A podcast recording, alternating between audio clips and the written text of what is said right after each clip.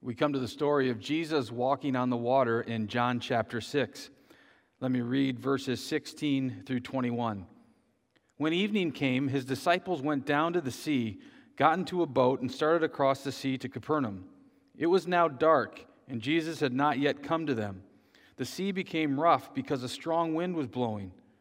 When they had rowed about three or four miles, they saw Jesus walking on the sea and coming near the boat, and they were frightened. But he said to them, It is I, do not be afraid. Then they were glad to take him into the boat, and immediately the boat was at the land to which they were going. There's a couple of challenges as we start our study of this miracle of Jesus, Jesus walking on the water. The, the, the first challenge is this is that everybody seems to know the story. You talk to a lot of even unchurched people, and uh, they know that Jesus walked on, on the water.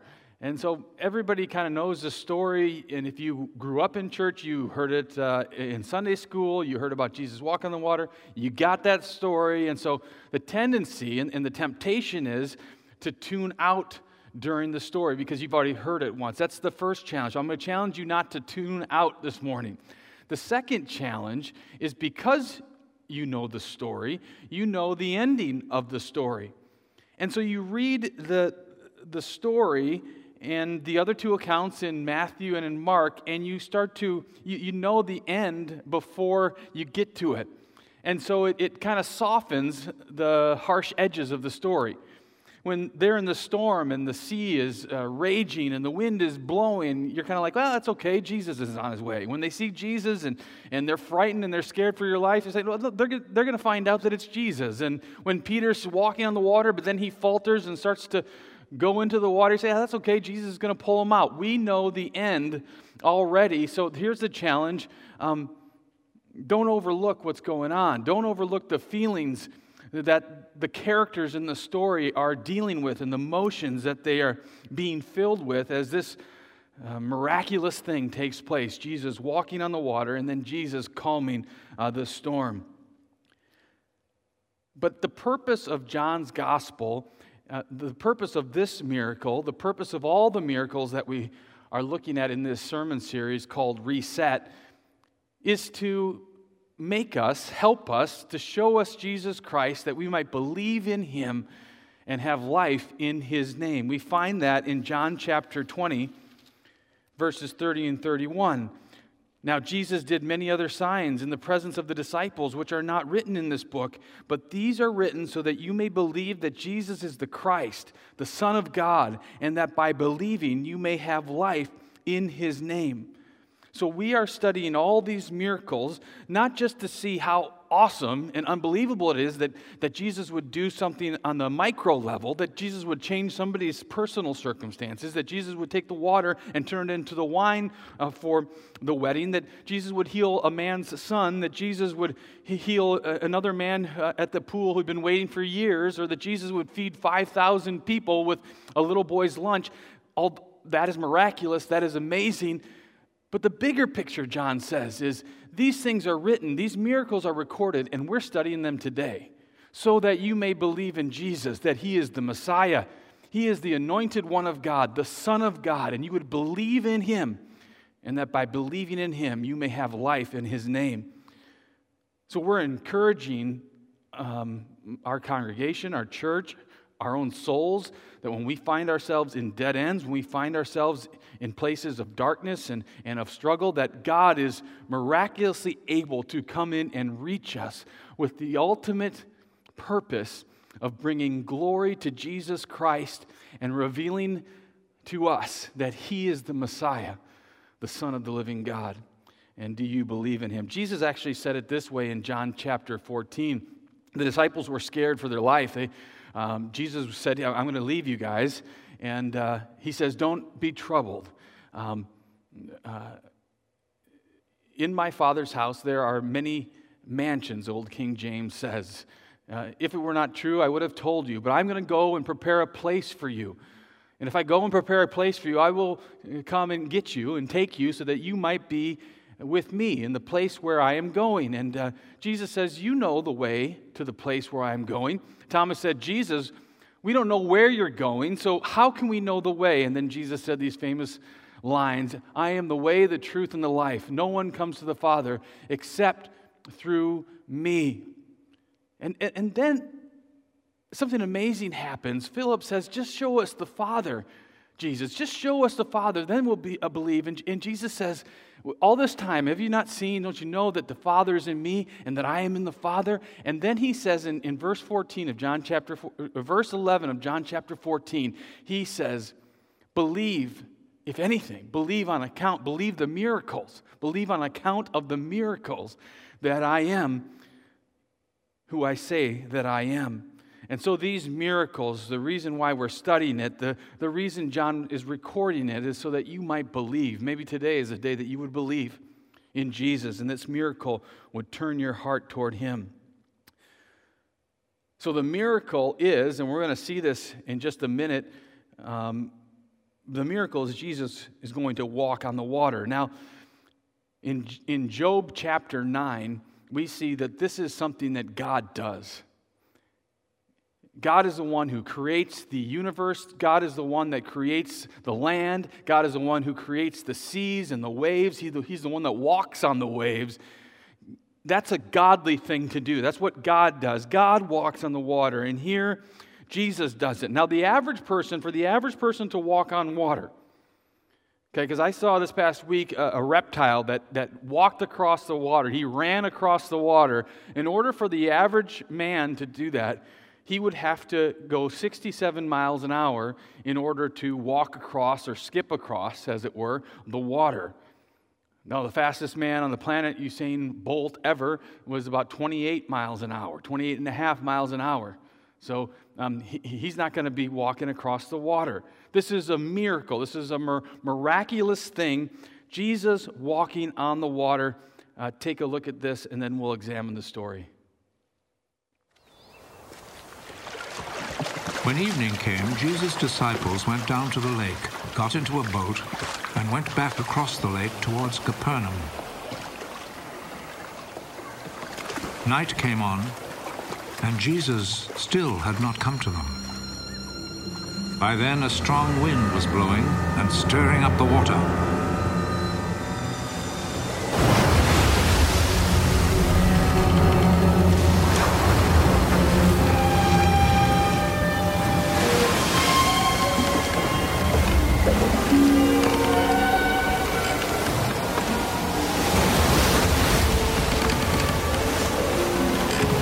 Disciples had rowed about three or four miles when they saw Jesus walking on the water.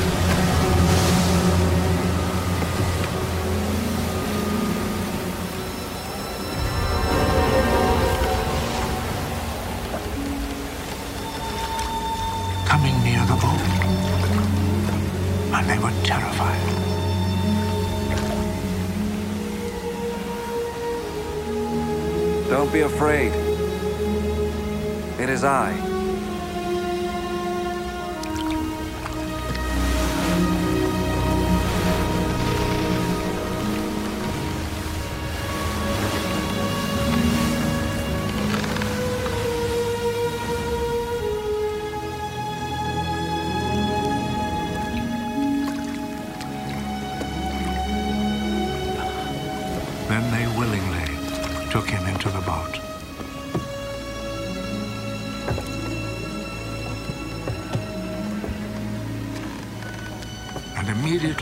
reached land at the place they were heading for.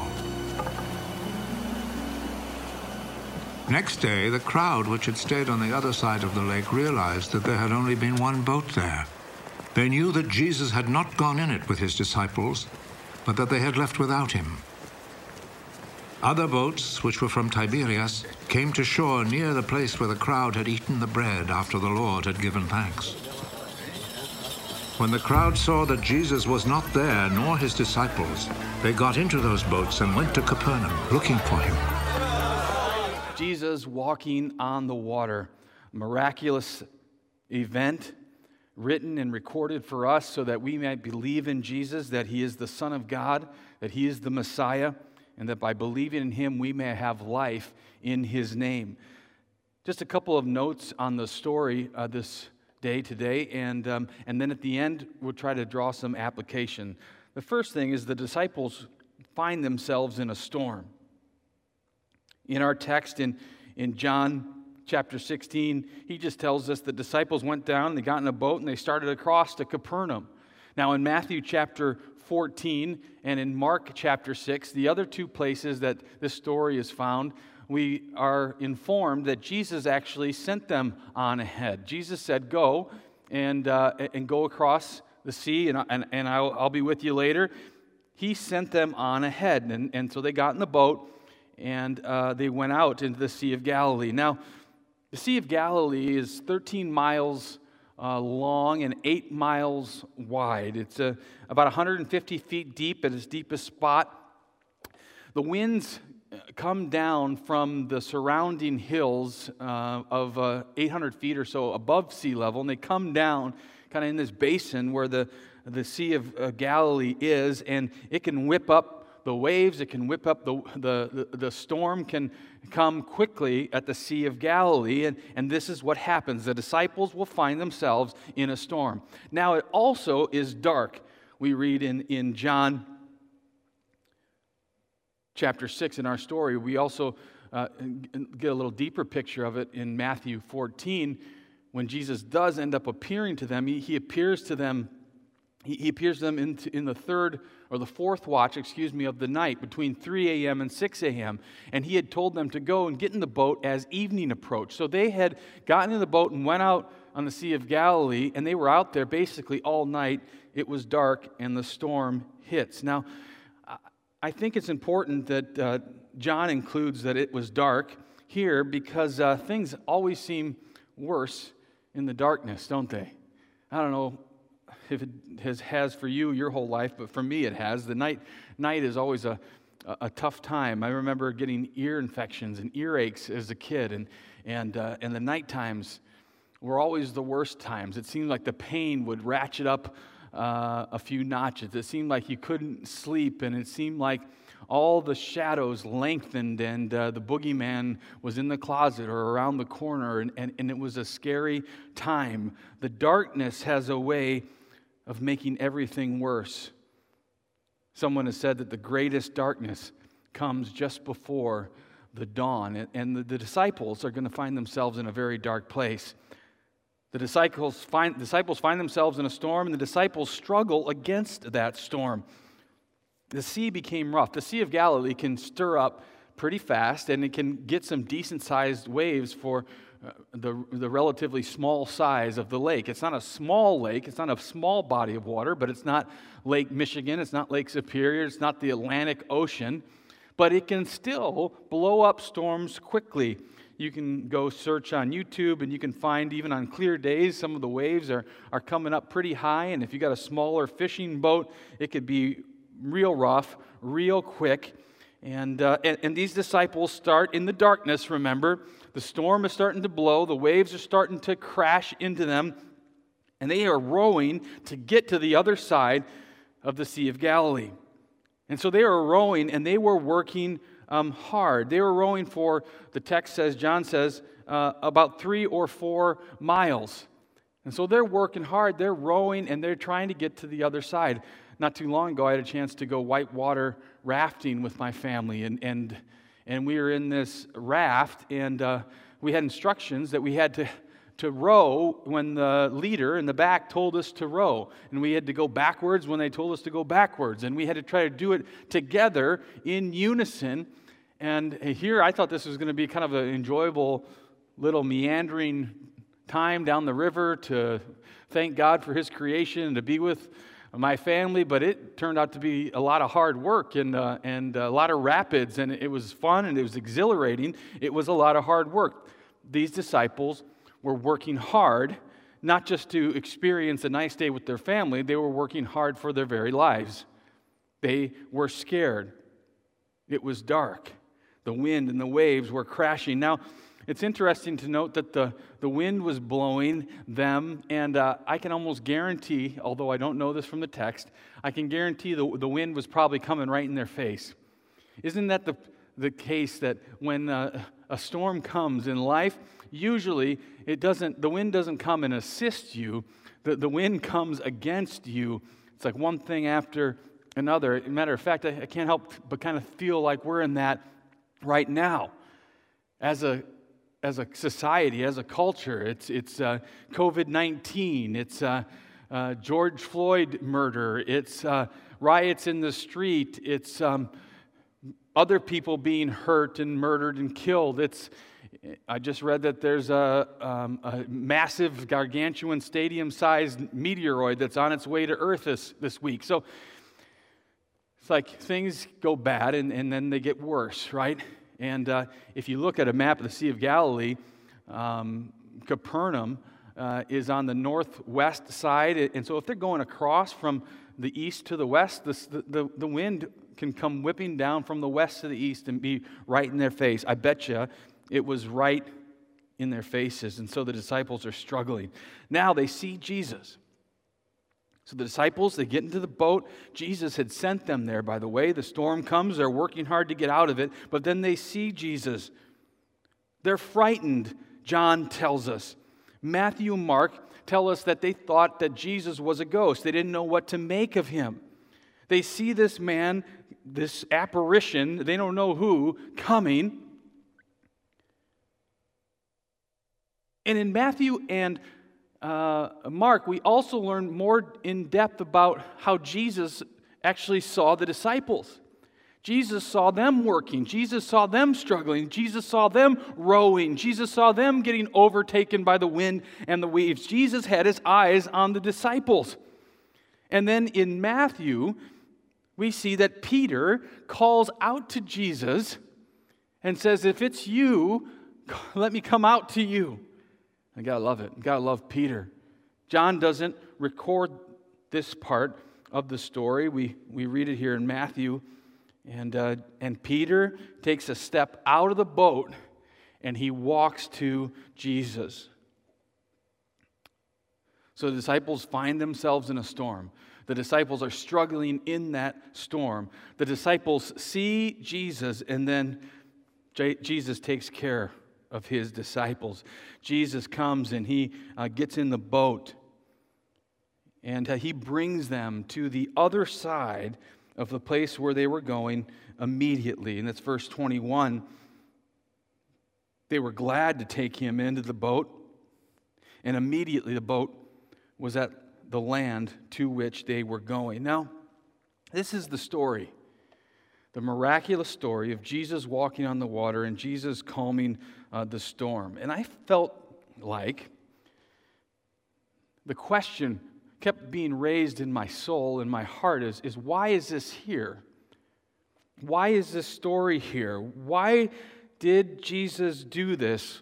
Why, why, why? Almost like the, the little kid who's asking the why questions and he keeps on asking why. And you tell him why and he says why and why. And there's a, a never ending why. I felt that questioning in my spirit as I looked at this story. Now, we know from the purpose of John's writing about these miracles, it's, it's so that we might believe in Jesus. So I, I understand that. But why did Jesus send his disciples into harm's way and let them struggle for, for hours? They were trying to row out of it for, for three or, or four miles, and, and Jesus could see that they were working hard and they were being overcome. And he knew that they were afraid. And, um, and so the more and more I asked why, the more and more I, I was reminded of the fact that uh, sometimes we have to rid ourselves of some things that we just assume or take for granted about how we understand things. One of those things is this, this uh, thought of comfortable Christianity of becoming a Christian is going to make things better for me. And, and really, it turns the gospel, the good news, into just personal good news for me.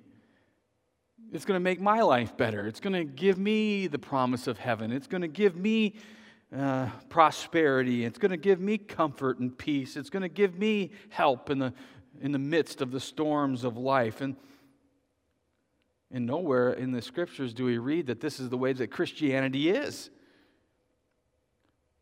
The Lord will actually send us into situations in life, and He'll let us struggle in them for a time because He teaches us some things about who He is and what He does.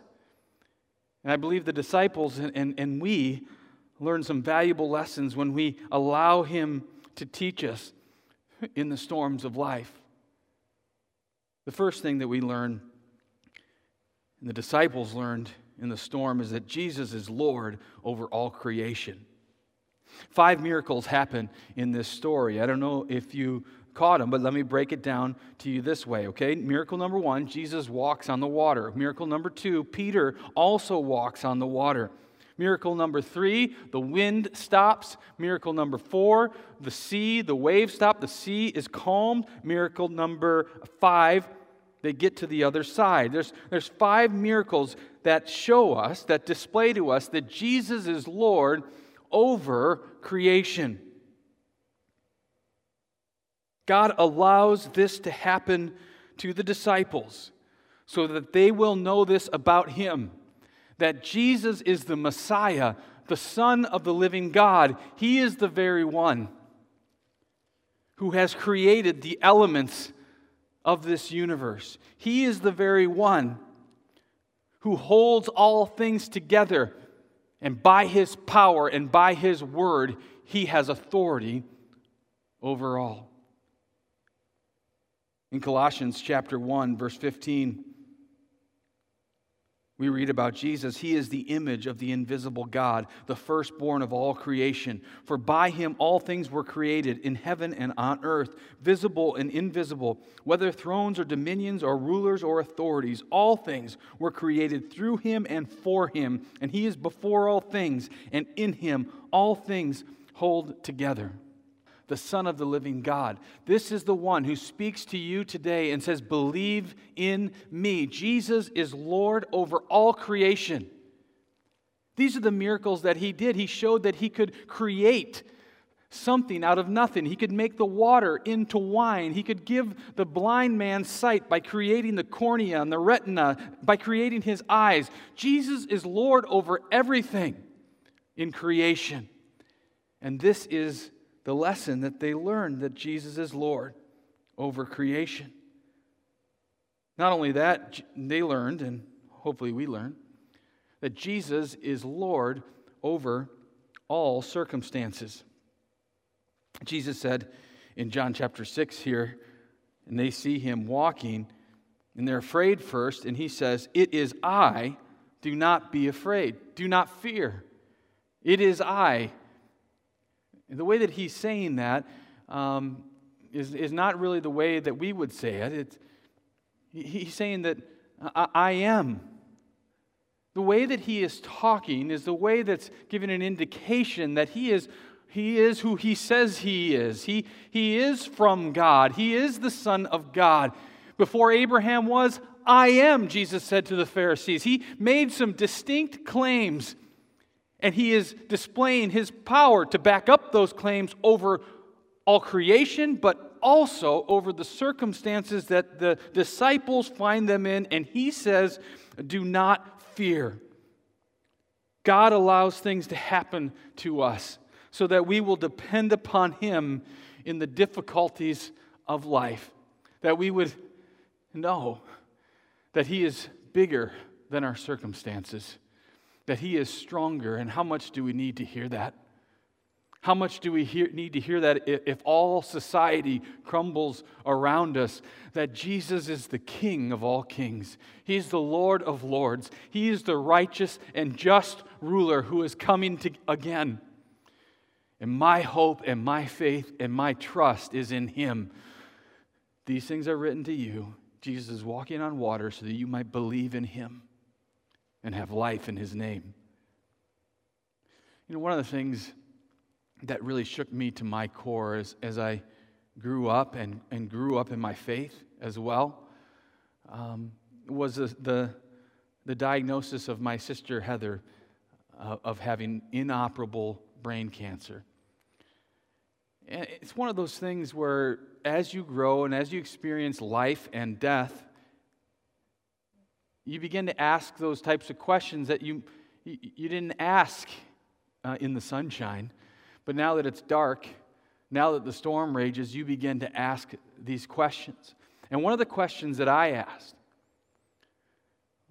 after the morning that we found my sister unresponsive, we had to call the ambulance. They came and they got her and they uh, took her out and they ended up airlifting her up uh, to a, a, large hospital so they could get her into brain surgery. They had to go into brain surgery, had to open up her brain to stop the bleeding that was happening in order to save her life. When they opened up her brain, when they stopped the bleeding, by the way, they said that she had a 50 50 chance of getting through that surgery. But when they stopped the bleeding, they noticed uh, a brain tumor there. And it was in the spot of her thinking and her talking and her reasoning. It was in a spot that you don't mess around with, intertwined with those parts of the cells of our brain that are so essential for living that they just left it alone. They stopped the bleeding and closed her back up. And they said, now that she's lived through this, there's a 50 50 chance that she will be able to resume any normalcy of life, a 50% chance that she could be in a vegetative state. And it was at that moment as a kid, I thought I was not a kid at 21, but as a kid at 21, 22 years old, I began to wrestle with some of these questions and, and also some of the anger that I felt be, because of the circumstances of life seemed to be against me, our family, my sister. And it began to reveal some wrong things that I had in my mind about what it meant to follow Jesus, about comfortable Christianity. Now, I hadn't been taught that. In, in our house, in a preacher pastor's home, we had learned that Christianity wasn't comfortable, but we had had a comfortable life. And here, this had happened. And we were calling out to God to heal. And I, I began to, to notice that within my own heart, I had a, a, a sense of uh, God owed us somehow. How could you, God, allow this to happen when we love you, when we are serving you, when we are living for you. No, we're not perfect, but we're forgiven by you. We've done all these things, and now here's the payback that we receive as if God is put into anybody's debt, that anyone can say, God owes me.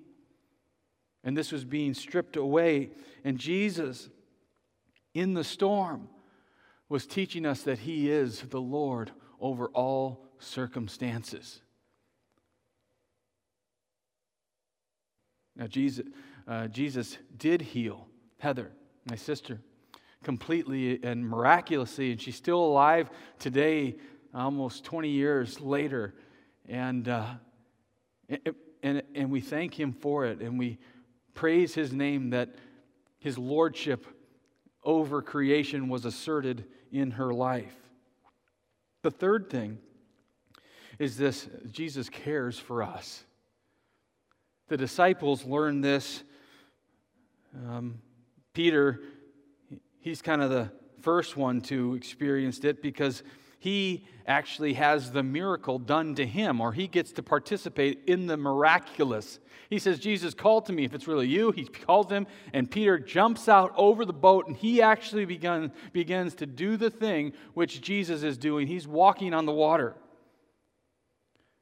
Jesus cared for Peter in such a miraculous way. Now, here's something interesting to note Peter would have never experienced the miraculous in his life if he had not taken a step out of the boat.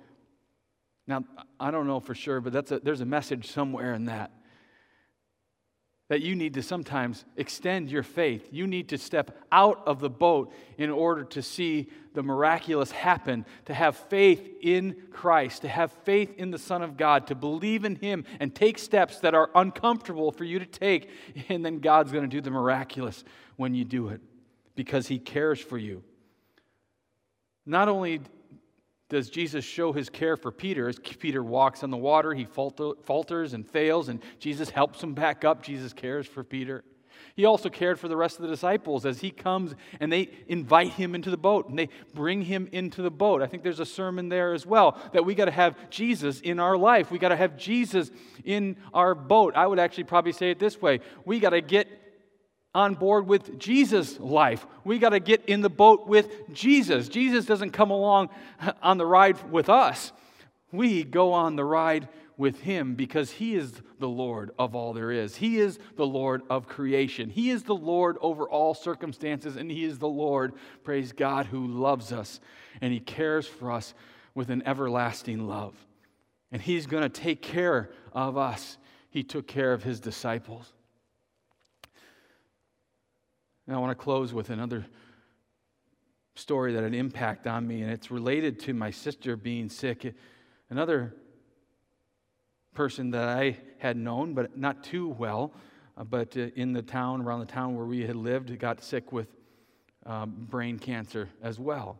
He had uh, two operations to stop it, but it was one of the most aggressive forms out there, and he slowly went downhill.